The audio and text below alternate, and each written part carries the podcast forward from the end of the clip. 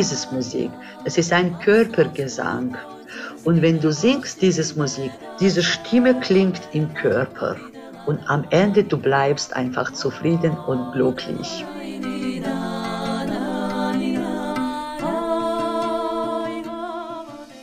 Eine Expedition für die Ohren. Das ist Explore, der National Geographic Podcast. Und das ist der neue Themenmonat Georgien. Und genau daher kommen diese außergewöhnlichen Klänge, die wir da zu Beginn gehört haben. Polyphone, also mehrstimmige georgische Musik, die gehört zum immateriellen Weltkulturerbe der UNESCO und ist schon viele hundert Jahre alt. Die Klänge gelten als Heillieder und wirken sich, jedenfalls der Sage nach, stark auf die Psyche aus. Was da dran ist und wie eine Chorleiterin versucht, diese uralten Lieder zu bewahren, Thema Nummer eins in dieser Folge. 8000 Jahre. So lange gibt es den georgischen Weinanbau schon. Und damit rüber zur Kulinarik in diesem besonderen Land. Mal zum Vergleich. Das Römische Reich erschien erst etwas mehr als 5000 Jahre später auf der Bildfläche als der Weinanbau in Georgien. Und noch immer wird der Wein nach jahrtausendealter Tradition hergestellt. Mit riesigen Tongefäßen, die Achtung 1,8 Tonnen fassen. Boah. Wie genau, das verrät euch der Weinmacher Lascha Quedelice in dieser Folge. Und damit Gamma Chopper, guten Tag und herzlich willkommen zu Explore, eurem National Geographic Podcast. Max Dietrich ist hier, moin zusammen. Und ich bin Inka Kiewit, hi. Georgien, Folge 1, Land und Leute, über himmlischen Gesang und uralten Weinanbau.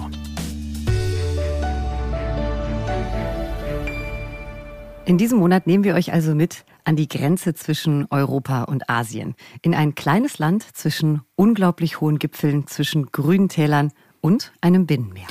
Mittelalterliche Dörfer mit Wehrtürmen, magische Kirchen und Klöster. Das hört sich alles so ein bisschen an wie Märchenland. Mhm. Und genau deshalb wollten wir da auch unbedingt tiefer reinhören in diese ganze Sache. Wir freuen uns aber auch immer über eure Ziele und Ideen, Länder oder Regionen, die ihr spannend findet. Genau, aber vorneweg vielleicht eine kleine Hausmitteilung. Unsere Mailadresse für eure Themenvorschläge hat sich geändert. Die Mail mit eurer Wunschliste, eurer Kritik und eurem Feedback schickt ihr ab jetzt bitte an hilfe.de, das alles in einem Wort, hilfe.de at disney.com. Könnt ihr auch nochmal nachlesen in der Episodenbeschreibung beim Streamingdienst eurer Wahl, da haben wir das reingeschrieben. Und dann sind wir gespannt auf eure Themenideen. Aber heute erstmal Georgien, Episode 1, Land und Leute.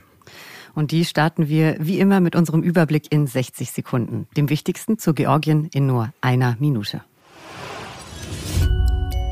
Georgien liegt am Schwarzen Meer und grenzt im Süden an die Türkei, Armenien und Aserbaidschan. Im Norden liegt der riesige Nachbar Russland. In ganz Georgien wohnen etwa 3,7 Millionen Menschen. Georgien ist fast so groß wie Bayern oder, wir hatten das gerade erst bei Explorer, wie Irland. Die meiste Fläche Georgiens ist Bergland. Zwei Drittel liegen auf einer Höhe von mehr als 600 Metern. Im großen Kaukasusgebirge gibt es sogar über 5000 Meter hohe Gipfel. Seit dem Zerfall der Sowjetunion 1991 ist Georgien unabhängig. Doch mit der Freiheit kamen enttäuschte Hoffnungen. Bürgerkrieg, Korruption, Revolution, Armut. Mehr als eine Million Georgierinnen und Georgier sind seitdem ausgewandert. 2008 dann der russisch-georgische Krieg im Südkaukasus. Damals hat Russland die Abspaltung der Regionen Abchasien und Südossetien von Georgien unterstützt. Aktuelle Umfragen unter GeorgierInnen zeigen, dass die russische Invasion in der Ukraine bei vielen, klar, für Angst sorgt.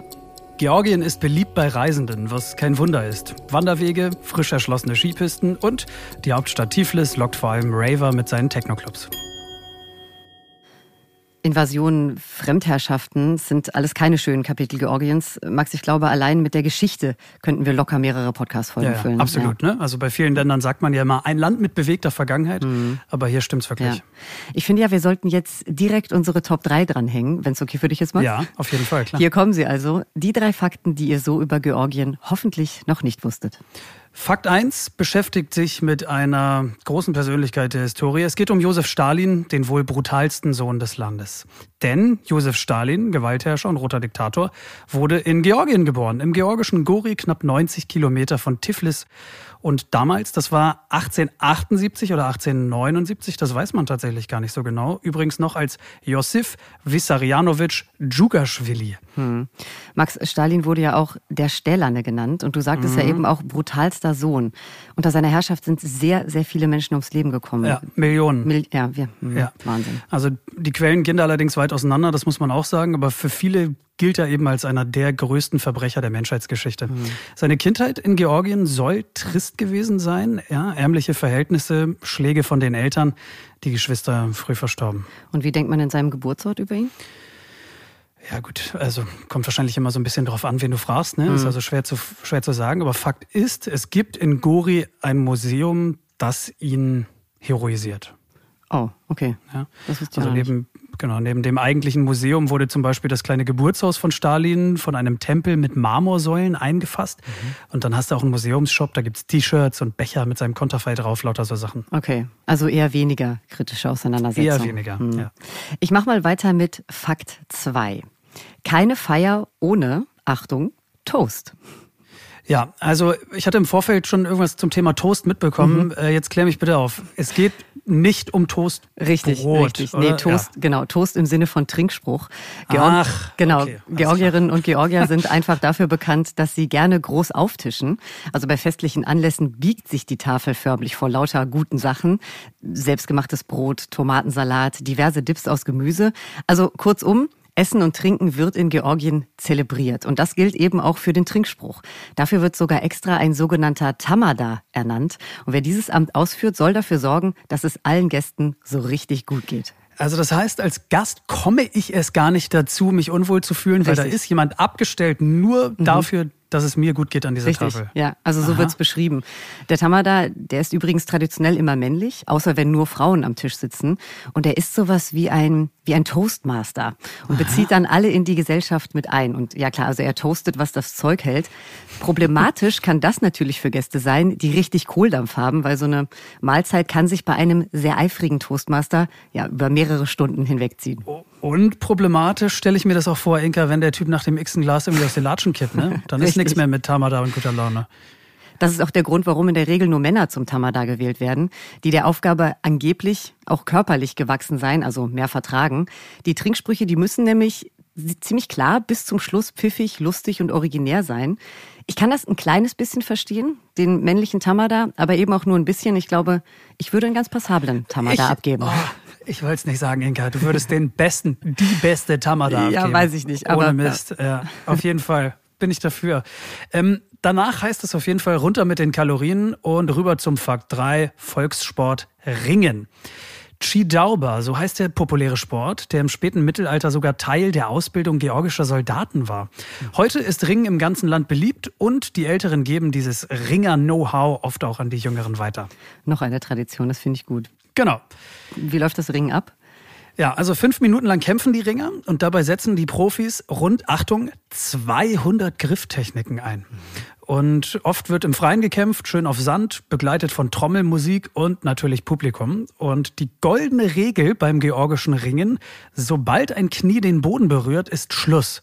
Ja, also da wird niemand ins Koma geprügelt irgendwie, mhm. so nach dem Motto, wer schwächelt, wird verschont. Und Fairness und Sportsgeist werden da ganz groß geschrieben. Heißt, sobald dein Knie den Sandboden berührt, ist finito. Hm.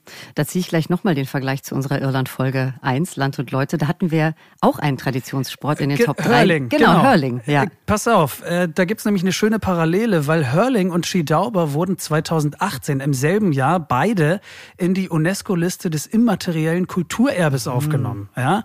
Also beide mit in die Liste reingewandert hm. und Reggae aus Jamaika war noch dabei. Hm, das wusste ich auch noch nicht, ja. Genau, mit Musik ist dieser Sport on top auch ganz eng verbunden. Die Gewinner tanzen am Schluss häufig, dann zwar nicht zu Reggae, aber zu einem traditionellen georgischen Tanz.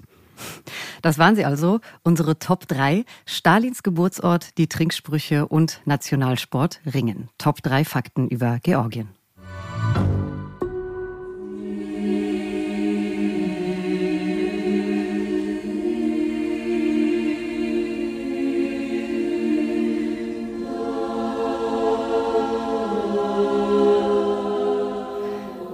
Gänsehaut, oder? Gänsehaut, absolut. Also es mhm. klingt fast ein bisschen sakral irgendwie, mhm. oder?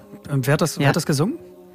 Da hast du recht äh, mit dem Sakralen. Das ist polyphoner Kirchengesang aus Ostgeorgien, gesungen von dem Jugendchor Tutarcella, den unsere Gesprächspartnerin Tamar Boatze aus der georgischen Stadt Rustavi leitet. Ich bin Tamar Boatze. Ich bin Chorleiterin, Sängerin, ich leite die äh, Musikschule und auch in dieser Musikschule mehrere Choren, Frauenchor, Jugendchor, Kinderchoren. Ich selber unterrichte meistens klassische Musik, aber ich singe selber georgische Volksmusik.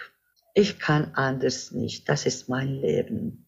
Wir haben es ja offensichtlich mit einer Musikerin mit Leib und Seele zu tun. Sie leitet mhm. mehrere Chöre, sie singt selbst. Ähm, wir haben ja jetzt schon gehört, Polyphonie, das bedeutet Mehrstimmigkeit. Mehrstimm ne? ja. Genau, ja, Mehrstimmigkeit. Was heißt das genau? Äh, Tamar hat es so erklärt, dass in georgischen polyphonen Liedern meistens drei Stimmen gesungen werden, manchmal aber auch acht. Und die werden dann mit einer Technik so geführt, dass besondere Harmonien gebildet mhm. werden. Und nun fiel ja eben schon ähm, in unseren Fakten ein paar Infos zum UNESCO-Weltkulturerbe. Auch diese Musik mhm. gehört dazu, glaube ich. Ne? Sie ist besonders genau. schützenswert. Genau, also die Musik, die ist absolut einzigartig und auch uralt. Und Tamar sagt sogar, dass einige Lieder schon vor unserer Zeitrechnung da gewesen sein sollen, also vor Christi Geburt. Es gibt nicht so viel Information, aber die erste Geschichte kommt äh, vom ersten Jahrhundert vor Christus. Der griechische Historiker Strabon erzählt über georgische Krieger. Vor dem Krieg haben die mehrstimmige Lieder gesungen. Das bedeutet schon damals, georgische Musik war mehrstimmig. Das sind also Lieder, die es ja irgendwie geschafft haben müssen, über so viele Jahrhunderte weitergegeben zu werden, ne? Mhm, das ist so beeindruckend, ja, oder? Voll, ja. Ja, also häufig sind die Autoren der Lieder übrigens unbekannt. Viele Lieder sind nur mündlich weitergegeben worden. Und Tamar hat auch erzählt, dass viele der Lieder aus der vorchristlichen Zeit erzählen. Und hier mal bitte kurz Stopp, Inka. Das heißt, mhm. wenn es Lieder aus vorchristlicher Zeit noch gibt, dann mhm. sind das ja, warte mal, verdenke ich mich jetzt? Nee, dann sind es nicht Kirchenlieder, weil genau. eben vor Christus, oder? Ja, Okay, genau. Krass. Also es gibt polyphone Kirchenlieder, das ist dann die orgische klassische Musik. Und es gibt polyphone Folklore-Lieder, also Volksmusik. Es soll aber laut Tamar auch Lieder geben, die zumindest von den Klängen her uralt sind, vermutlich eben aus vorchristlicher Zeit, aber eben geistliche Texte haben. Und Tamar geht hier davon aus, dass bei manchen Liedern der Sinn im Laufe der Jahre verändert wurde. Aber nochmal ganz kurz zum Mitschreiben, fürs Verständnis. Mhm. Zu Zeiten der Sowjetunion waren Gottesdienste verboten, glaube ich, oder? Ja. Und wie haben es diese Kirchenlieder dann geschafft, weitergegeben zu werden? Hm, das ist ganz spannend.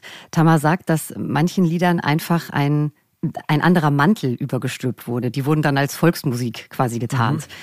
Und viele Lieder wurden aber auch einfach innerhalb der Familie weitergesungen. Und da kommen wir dann gleich nochmal drauf zurück, auf den wirklich so großen Stellenwert der Musik in der Familie. Das ist wirklich sehr, sehr beeindruckend. Ich kann mir vorstellen, mhm. dass dieser, dieser mehrstimmige Gesang für das eine oder andere Ohr so ein bisschen ungewöhnlich klingen mag zunächst. Mhm. Aber für die Georgierinnen und Georgier scheint er ja absolut dazuzugehören. Ne? Das ist so ein richtiges Kulturgut. Fall. Ja, auf jeden Fall.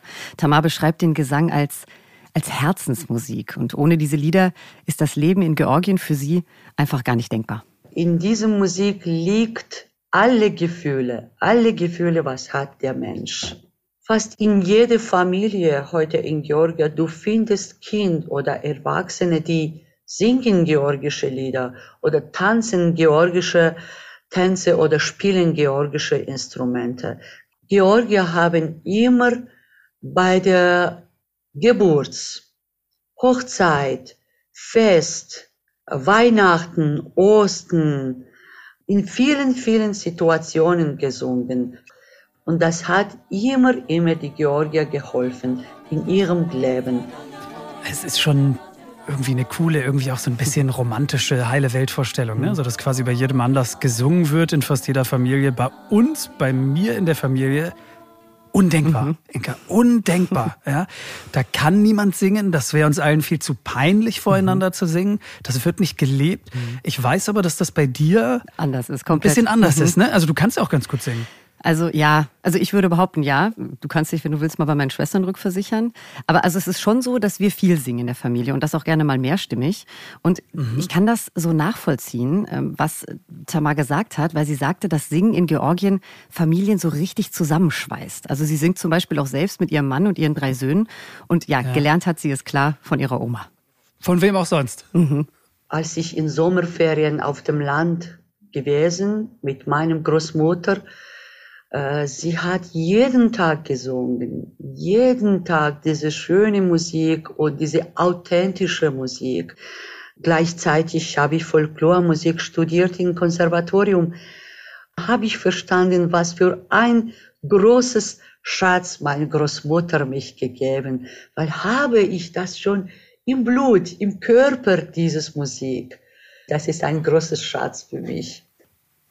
Ah ja, das ist echt, das ist echt richtig schön. Aber wird denn auch bei traurigen Anlässen gesungen? Ja. Weißt du das? Also man kann sagen, dass jedes Lebensthema seine eigenen Lieder hat, ob das jetzt Trauer oder Tod äh, oder aber auch Arbeit, äh, Liebe oder ja was Lustiges, Schabernack ist.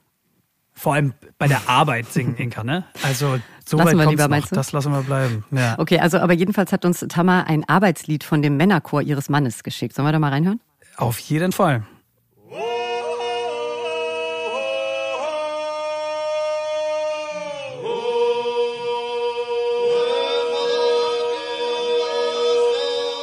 Wenn in Westgeorgien auf die Felden die Männer gearbeitet, die haben diese Lieder gesungen und die haben zu zwei Gruppen verteilt und die haben gegeneinander auf Wettbewerb gemacht. Und wer wird die Erste? Am Ende das Lied geht schnell und schnell und die haben richtig Wettbewerb gemacht. Und nach der Arbeit gab es immer die besondere, äh, sehr gute Tafel mit georgischem Essen und mit georgischem Wein. Hm, also Essen als Motivation, das kann ich fühlen, aber jetzt mal im Ernst, diese Musik, die macht ja was mit einem. Ja? Mhm. Also ich bin völlig unmusikalisch, aber ich, ich höre mir das gerne an. Das macht was mit mir. Das verändert so ein bisschen die Stimmung irgendwie. Mhm.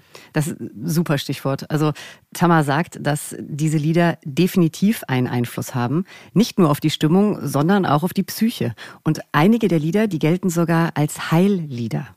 Genau, also du hast es ja in unserem Intro schon gesagt. Mhm. Heillieder im Sinne ja. von heilen, gesund machen. Das ist damit genau. ausdrücklich hier gemeint, ja? Genau, also so wurden Aha. früher, so der Glaube zumindest, Krankheiten bekämpft. Wenn früher gab es kein Medizin und wenn Kind war krank mit dem Infektion, zum Beispiel mit dem Masern, die Frauen haben die Heillieder gesungen und auch die anderen Familienmitglieder und mit dieser Kraft haben ihre Kinder geheilt. Das war Gesang, die spezielle Gesang. Ja, das ist nicht nur Folklore-Musik, das reagiert auf den Psyche. 100 Prozent. Okay, sehr spannend, ohne Frage, aber muss ich mal auch mal sagen, ja, also nach heutigem Stand der Wissenschaft würde ich da mal zumindest ein Fragezeichen hinter die medizinische Wirkung von Musik ja, machen. Also, ja, ja also verstehe ich. Aber ich habe tatsächlich von einer Studie gelesen, die herausgefunden haben soll, dass beim Singen der georgischen polyphonen Gesänge Frequenzen entstehen, die man nicht hören kann, die aber äh, über die Haut und das Fasziensystem aufgenommen werden sollen. Und dadurch soll es quasi zu einer neurochemischen Reaktion im Körper kommen, durch die so ein, ja, so ein Wohlgefühl entstehen kann. Okay. Also es klingt schon ein bisschen bizarr ja, für mich, ja. muss ich sagen. Aber wenn das so ist, ich, ich kann es mhm. nicht sagen. Wahnsinn. Irre wäre es mhm. auf jeden Fall. Ähm, was genau haben die denn dann gesungen in diesen Heilliedern? Ja. Was äh, regt denn meine Faszien an? Tamar sagt, dass die Texte eher zart waren. Also da hieß es dann zum Beispiel, liebe Geister, bitte verlasst unsere Kinder und zieht weiter. Sowas in der Art. Mhm. So nach dem Motto, geht bitte zu den Nachbarn rüber. Ja, also irgendwie schon. Und Überraschung, wenn die Kinder sowas wie ja, wie Masern hatten, was super ansteckend ist, dann ist das auch ziemlich wahrscheinlich eingetreten. Irgendwie hatten es dann auch eben die Nachbarskinder. Ja. Okay. Hm. Wir haben ja beim Einstieg in diese Folge schon den Frauenchor von Tamar gehört. Hm. Den hat sie ja auch gegründet. Ne? Richtig, ne? 2004 war das, ja. Wie, wie kam das? Wie, wieso brauchte es noch einen Frauenchor?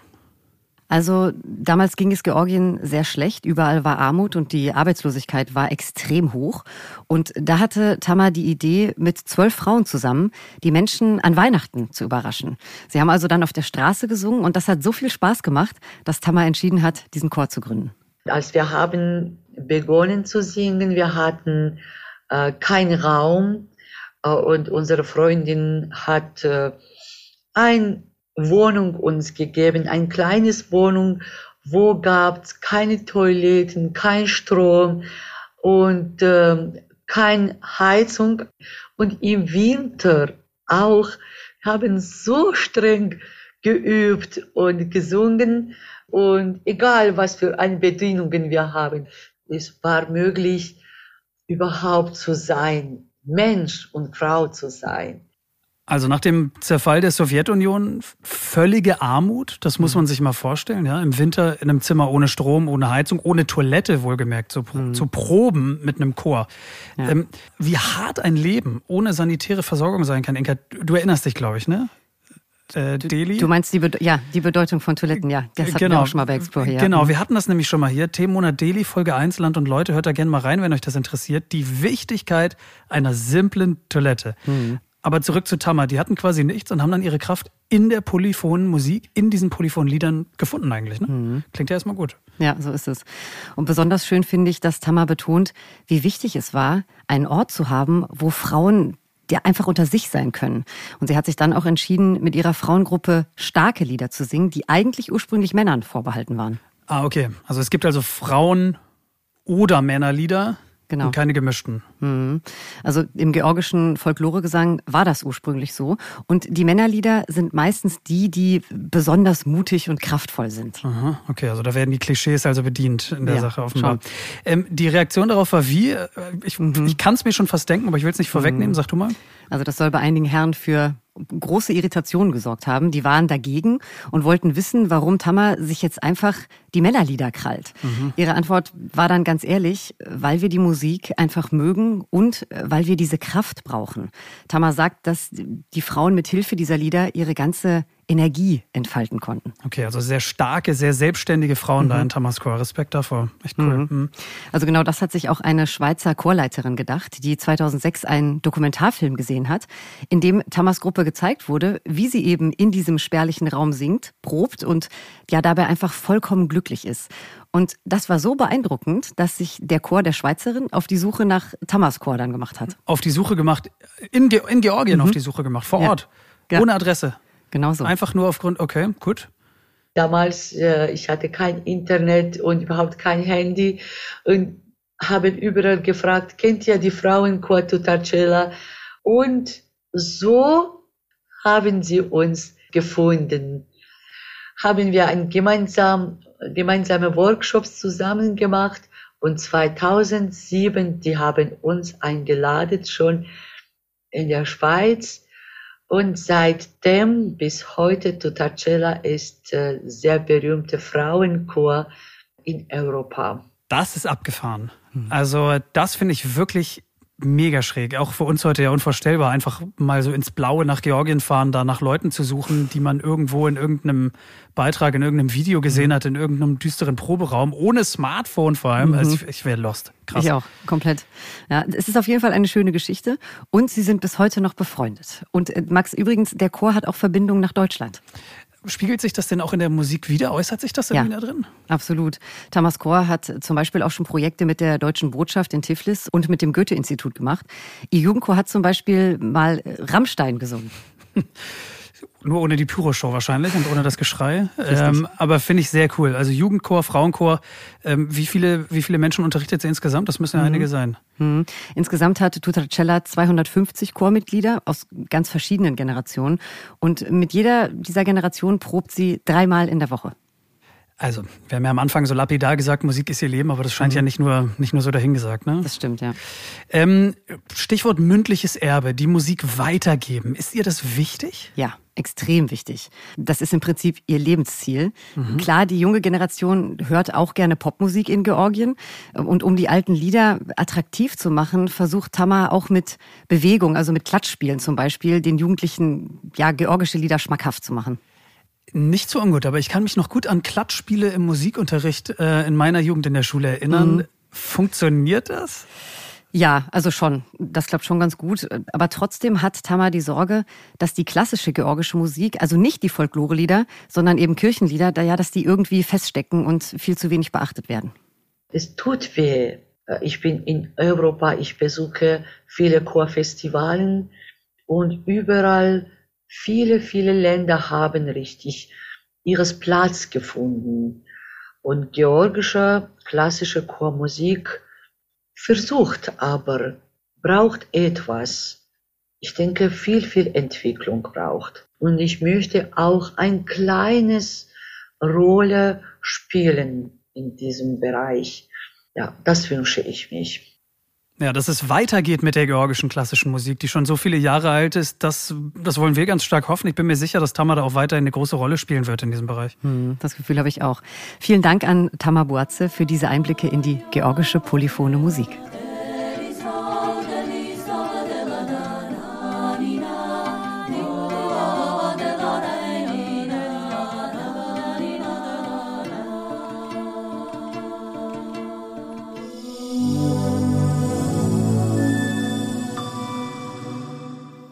Ihr hört Explore, den National Geographic Podcast, Folge 1, Land und Leute. Geschichten aus aller Welt, heute aus einem kleinen Land, das viele Schätze und Traditionen hat, Georgien. Eben hatten wir was für die Ohren, jetzt gibt es was für den Gaumen, zumindest gedanklich. In der Region Kachetien, ganz im Osten des Landes, da kann man wunderbar wandern gehen. Der Norden liegt im großen Kaukasus, wirklich spektakuläre Szenerien dort. Oder aber Weine entdecken. Ja, dieser Teil von Georgien ist nämlich besonders fruchtbar und berühmt für seinen Weinanbau.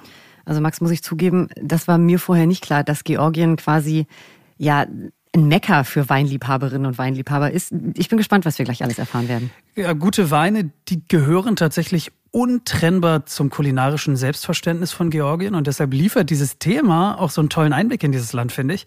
Und damit herzlich willkommen bei Explore an Weinmacher Lascha Quedelice. Ich bin Lascha Bedelice und ich und mein Bruder, wir machen seit 2017 äh, Naturwein mit dem alten georgischen Tradition in Kvevri. Seit meinem Kindheit, seitdem ich äh, acht Jahre bin, bin ich in Weinbergen aufgewachsen. Also, Lascha, auch von mir herzlich willkommen. Und äh, Max, Lascha sprach gerade von Quevri. Was, was ist das? Das habe ich noch nie gehört. Hatte ich vorher auch nicht. Ähm, Quevris, das sind bauchige Gefäße aus Ton und die werden in die Erde eingegraben, mhm. zum Beispiel in einem Weinkeller. Und einmal eingegraben, kommen sie da im Prinzip auch nie wieder raus. Der Aufwand, die wieder auszubuddeln, wäre viel zu groß, sagt Lascher. Okay, weil sie, ja, weil sie zu groß und zu schwer sind, nehme ich an, ne? Ganz genau, ja. Also sie ja. sind unterschiedlich groß, aber groß sind sie auf jeden Fall. Also mindestens 150 Liter fassen sie, aber das geht hoch bis zu 5000 Liter. Dann also Boah. gefüllt äh, mit einem Gewicht von ungefähr 5 Tonnen. Also das ist ja wirklich irre. 5 Tonnen? Das sind ja mehrere ähm, Kinderplanschbecken. Also ja. mir ist jetzt kein besserer Vergleich eingefallen. Ja, aber ja, stimmt ja. Ne? Also, ja. aber diese, diese 5000 Liter Quevris, die werden jetzt nicht mehr hergestellt, sagt Lascher. In dieser Größe ist das wohl einfach zu schwer, den, den Wein da beim Gärungsprozess irgendwie noch zu kontrollieren. Okay. Und wie muss ich mir die Weinherstellung bei Lascher vorstellen? Wie sieht es da aus? Also, erstmal ganz klassisch, ganz bilderbuchmäßig. Ja? Lascher und sein Bruder, die haben einen Hof, der liegt ungefähr 40 Minuten mit dem Auto östlich von Tiflis entfernt. Mhm. Da gibt es ein Haus, da gibt es einen Weinkeller und in diesem Weinkeller sind mehrere dieser Quevris, diese, diese großen Tongefäße im Boden eingelassen. Mhm. Und um den Hof herum liegen die dazugehörigen Weinberge? Und das eben genau nicht. Ja, da hört das Märchenbild okay. auf. Also die Brüder haben einen 60 Jahre alten Weinberg vom, vom Opa geerbt. Der liegt in der Nähe, aber nicht direkt am Haus. Und sie haben noch einen anderen, der ist dann eine ganze Ecke vom Weinkeller entfernt. Okay, verstanden. Und in dem Weinkeller lagern also Quevris im Boden. Das heißt, man sieht von ihnen nur die Öffnung an der Oberfläche? Ganz genau. Also der, der Korpus von diesen riesigen Tongefäßen liegt eingegraben unter der Erde und das Einzige, was du von oben noch hast, ist wirklich die Öffnung, also dieses schwarze Loch in dieses Gefäß mhm. rein. Und die Philosophie von Lascher und seinem Bruder ist, den Wein so herzustellen, wie die Vorfahren es gemacht haben, hat er gesagt. Also ganz traditionell. Genau, genau. Also das mhm. heißt erstmal, dass nach der Weinlese die Trauben in die Quevris reingepresst werden und dann mhm. beginnt die Gärung, also vereinfacht gesagt, die Umwandlung von Most dann in den Wein? Nachdem die Gärung angefangen ist, müssen wir in jede vier Stunden, äh, also der Oberschicht, was bei Gärung hochkommt, nach unten drücken in der Flüssigkeit. Das ist deshalb sehr wichtig, äh, damit der Oberfläche nicht braun wird. Braun werden heißt es, die ist abgetrocknet und die kann ein bisschen sauer werden oder mehr Bakterien haben. Das heißt, es muss nicht sauer werden, sonst macht das auch ähm, Wein kaputt. Wein kaputt. Also das wäre ein Desaster. Herr Ober, der Wein schmeckt nicht, der ist kaputt. Können wir das Ganze nochmal aufdröseln? Das hört sich alles sehr, sehr zeitintensiv an. Ja, ist das ja auch. Also mhm. da muss in den ersten Tagen alle vier Stunden, auch nachts übrigens, die Flüssigkeit mhm. von oben nach unten gedrückt werden, damit sich eben keine Bakterien bilden. Das ist wichtig. In dieser Anfangszeit da muss auch darauf geachtet werden, dass die Temperatur nicht über 28 Grad steigt. Das würde dann dazu führen, dass der Wein seine Aromen verliert. Also du merkst, ja. ohne Ende so kleine Stellschräubchen, wo du ja. dann irgendwie 24-7 auf den Beinen bist und dran rumdrehen musst. Total anspruchsvoll. Also es kann auch eine ganze Menge schiefgehen, genau. höre ich ja, raus. auf jeden Fall. Ja. Und wie lange bleibt die Flüssigkeit dann da drin in diesem Quevri? Mm, also kommt so ein bisschen an auf die Rebsorte. Äh, gibt zum Beispiel einen Wein, der nach dem Gärungsprozess ein, ein, so einen Deckel aus Glas äh, über diesen Quevri bekommt und dann für sechs Monate reift ungefähr mit allem, was dann noch so drin ist. Ja? Mit allem? Also, also Kerne, Stiele, genau, Traubenschalen, alles? Genau, Kerne, Stiele, Traubenschalen, okay. das ist es eigentlich im Grunde. Ähm, so wird das bei Laschers Lieblingswein zum Beispiel gemacht, dem Cazzitelli. Der wird erst nach sechs Monaten gepresst und kommt danach wieder für sechs Monate zum Reifen in diesen Quevri. Ich finde das total spannend, dass da wirklich alles reinkommt. Ja. Wie läuft das bei den anderen Sorten ab? Ähm, also bei den anderen Sorten kommt die Maische, also Most und Schalen, direkt nach der Gärung raus. Dann wird gepresst und die Flüssigkeit kommt dann wieder zurück in den Quevri und der wird dann wieder für ein Jahr zugemacht. Für ein Jahr und gar nicht mehr kontrolliert? Äh, also doch, das kannst du schon noch kontrollieren. Im Deckel ist so ein Rohr, über das der Saft dann überprüft werden kann. Und wenn okay. der untypisch schmeckt, dann mhm. wird er sofort im Labor untersucht. Also Lascher muss da regelmäßig den klassischen Vorkoster wirklich machen. Immer mhm. probieren, probieren, probieren. Mhm. Und es handelt sich um Naturwein. Das heißt, ohne Zusätze und mit Trauben aus ökologischem Weinanbau. So? Genau. Und mhm. eben weil keine Zusätze in seinen Weinen enthalten sind, ist eben auch das Risiko extrem hoch, dass da irgendwas schief geht. Mhm. Wir laufen jeden Tag auf einen kleinen Pfad, der wirklich äh, sehr gefährlich sein kann. Aber wir haben das in Kauf genommen und wir wissen auch, dass jeden Tag vielleicht was passieren kann mit unserem Wein, aber geht nicht anders. Das Wichtigste ist, dass man die ganze, die ganze Zeit vorsichtig ist und guckt und natürlich auch die Erfahrung. Aber wenn da was passiert, kannst du dann nichts machen. Inka, äh, du hast es ja gerade gehört, ihr spricht hier von einem einem kleinen Pfad, einem gefährlichen Pfad, hm. ähm, den sie da beschreiten. Das ist natürlich im übertragenen Sinne gemeint. Ja? Also es ist, er meint damit, es ist eben einfach nicht die leichteste, nicht die bequemste Art, hm. äh, Wein herzustellen mit das, was passieren könnte, meint er das Risiko, dass Bakterien den Wein befallen oder bei der Gärung was schiefgelaufen ist, die Aromen dann futsch sind? Und dann kann man ihn nur noch wegkippen im Grunde. Oh Gott. Oder, oder Wodka draus machen, genau. Okay, gut, immerhin. Aber das ist schon bitter. Also wenn das alles so riskant ist, spielt dann die Hygiene bei der Sache eine wichtige Rolle? Ja, absolut. Sehr guter ja. Punkt, weil die Säuberung der Quevris, also das könnte fast eigentlich ein eigenes Kapitel sein. Mhm. Super spannend. Wir hören da mal rein. Pfeffri musst du immer sauber haben. Man muss da reinspringen mit verschiedenen Naturbürsten und versuchen, den so lange sauber zu machen, bis der Wasser, was da drin einfließt, genauso ist wie ein Leitungswasser, was man trinkt. Und das dauert nicht wenig. Hat er gesagt, reinspringen? Reinspringen, genau. Mhm. Ja. Also diese Quevris ab 700 Liter sind mindestens 1,80 Meter hoch, sagt mhm. Lasche. Also Personen wie du und ich, Inka, würden da komplett drin verschwinden. Mhm. Das heißt, ein mittelgroßer Mensch, der kann da drin stehen und die Arme nach oben ausstrecken und trotzdem komplett in diesem Query drin sein. Oh also äh, Platzangst darfst du da nee. drin natürlich nicht haben. Ne? Ja. Und dann wird der Query von innen per Hand mit Naturbürsten gesäubert, so lange bis das Wasser klar fließt. Genau, also da kommt kein, kein Putzmittel rein, nada, wirklich mhm. alles mit der Hand abschrubben. Boah, es ist so zeitaufwendig, also es klingt jedenfalls so. Mhm. Also ich meine, gerade wenn man bedenkt, dass einige Queries bei ihm und seinem Bruder 1800 Liter fassen. Mhm. Wer von den beiden übernimmt denn den, den Putzjob?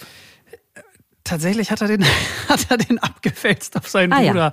Ja. Äh, Lascher sagt, dass er von den Schultern her da gar nicht reinpasst. Offenbar will er damit sagen, dass er irgendwie gut gebaut und gut trainiert ist. Mhm. Ähm, oben hat dieser Quevri nämlich eine relativ schmale Öffnung und erst in der Mitte wird er so bauchig. Ja? Mhm. Also oben schmal, unten ein bisschen breiter. Und sein Bruder, der hat da offenbar entweder keine Probleme mit oder die richtige Statur. Der geht ganz rein der geht ganz rein. Wir helfen ihn auch wieder hochzubringen, sonst kommt er nicht hoch. Also alleine ist es so schwer. Da drin ist schon skurril, würde ich mal sagen. kommt alleine nicht wieder raus. Gut, dass sie ihn immerhin wieder rausholen. Also ich glaube, du hast es vorhin schon gesagt, ich hätte da unten Platzangst. Mhm. Es klingt alles wahnsinnig aufwendig, das Ganze einfach. Ja, und weißt du, das spiegelt sich auch im Preis wieder. Ja? Das muss man natürlich auch mal so sagen. Eben ja. weil da so viel Arbeit drin steckt und es ein hohes Risiko gibt. Das ist kein Billigwein. Ja? Also wenn man sie online aus Deutschland bestellt, dann kosten Laschers Weine so zwischen 16, knapp 19 Euro. Mhm. Geht also noch, aber ist jetzt auch nicht geschenkt. Ähm, vor Ort kosten sie deutlich weniger, dann so zwischen 7 und 10 Euro ungefähr. Okay. Und diese Tradition ist ähnlich wie bei der Polyphonmusik auch sehr alt, hast du zu Anfang der Folge ja, genau. gesagt. Mhm. Wie viele Jahre waren das nochmal? 8000. Ja, also 8000 ist hier die magische Marke. Also schon vor 8000 Jahren soll der Wein auf diese Weise in Quevris hergestellt worden sein. Mhm. Darauf weisen archäologische Funde auf jeden Fall hin. Also eine Methode, die über Jahrtausende hinweg weitergegeben worden ist. Genau, ja. Das ist bemerkenswert. Da sieht sich Lascher auf jeden Fall auch so ein bisschen in der Verantwortung, diese Traditionen mhm. weiterzugeben. Ja, also wie Tammer, die Leute sind da in Sachen Kultur einfach sehr pflichtbewusst. Und auch hier war die Zeit der Sowjetunion überhaupt nicht einfach für alle Beteiligten, alle Georgierinnen und Georgier, die traditionellen Wein lieben. Die Kommunisten wollten auch, dass die Quelle verschwinden. Und ich bin stolz, dass wir noch das haben und dass die Kommunisten nicht geschafft haben, das ganz, ganz auszurotten sozusagen. Also in der Sowjetunion wären die Quevri fast verschwunden, sagt Lascher. Im Prinzip sollte diese Methode der Weinherstellung ausgerottet werden, hat er genau. gesagt. Ja. Genau, weil es war eben die Zeit der Massenproduktion und Laschers Großvater war Leiter eines Weinanbaubetriebs und hat nebenbei aber versucht, verloren gegangene, eher ursprüngliche Rebsorten wieder lebendig zu machen. Hm. Wir haben ja am Anfang gehört, dass Lascher auch als Kind schon in Weinbergen unterwegs war. Das heißt, diese Verbindung, die hat er dann auch von seinem Großvater mitbekommen? Absolut. Ja, also ja. diese, diese Winery, die haben sie übrigens nach ihm benannt, Jusos Winery ja. und äh, mhm. diesen ganz speziellen Weinberg, an dem der Opa, ich sag mal, experimentiert hat, äh, den hat er ihnen eben vererbt der hat dort alles angepflanzt, was er sehen wollte, wie es funktioniert und wie das beim Wein ist. Ja, also das hat zum Beispiel jetzt niemand kontrolliert und dadurch konnte er auch die alte Rebsorten, also für sich selbst auch wieder lebendig machen. Und das hat er geschafft. Also dieser Weinberg ist 60 Jahre alt und da sind acht verschiedene Rebsorten, alle sind alt und äh, daraus kommt ein super Wein ein Superwein, von dem wir jetzt noch gar nicht gehört haben, wie er schmeckt. Kannst du uns das mal beschreiben, Max? Also erstmal hat Lascher erklärt, dass seine Quevri-Weine grundsätzlich einen langen Abgang und mehr Tannine, also mhm. so pflanzliche Gerbstoffe, als, ähm, als herkömmliche Weine aus der Fabrik haben. Ähm, sie sind trocken, sie sind rot, können aber auch weiß, beziehungsweise äh, Amber, also auf Deutsch ist das, glaube ich, genauso Amberfarben sein. Ja, Amberfarben, also so, genau, das ist so ein, gelb-gelblich? Ja, so ein Bernsteingelb würde ich es mhm. mal nennen. Ja, also sein Lieblingswein, der, der Cazzitelli, der hat auch diese sehr besondere bernsteinige Farbe und der hat ein ganz dominantes Aroma von Quitte und Apfel. Mhm. Und zum Schluss wandelt sich das Aroma am Gaumen in Karamell und in Walnüsse. Mhm. Oh, klingt also, das nicht toll? Ja, absolut. Also das klingt auch für jemanden wie mich, die nicht so gerne Wein trinkt, schon gut. Absolut, ja. Und ähm, Sie empfehlen, besonders gut ist der zu essen mit gegrilltem Fleisch, äh, mit Schwein oder Rind. Okay. Ist der Wein denn mit anderen Weinen, zum Beispiel aus Italien oder Frankreich, vergleichbar? Kann Nein. Okay. Ja, also ein ganz klares Nein an dieser Stelle. Mhm. Ganz einfach, weil der Quevri seinen Geruch und den Geschmack an den Wein mit abgibt. Ja, also das hat ganz viel Geschmackspatina da mit drin. Und Lascher sagt, man muss den einfach selbst trinken. Genau so ist das. Ich kann das mit keinem vergleichen. Also ich habe wirklich viele Weine getrunken und nicht deshalb, weil es georgischer Wein ist, sondern das ist völlig was anderes. Das kann man nicht vergleichen. Muss man denn trinken und selbst fühlen. Den Wein selber fühlen, würde ich sagen, ist ein schönes Schlusswort. Absolut, ja. Vielen Dank an Lascher. Und Notiz für uns, nächste Flasche Wein kommt auf jeden Fall aus einem georgischen Quevri, würde ich sagen, mhm. oder? Du darfst dann auch den Toastmaster machen. Ich wäre auch, ich wäre ja. ein super Toastmaster. Das weiß ich, ja. also, in diesem Sinne, auf die georgischen Traditionen.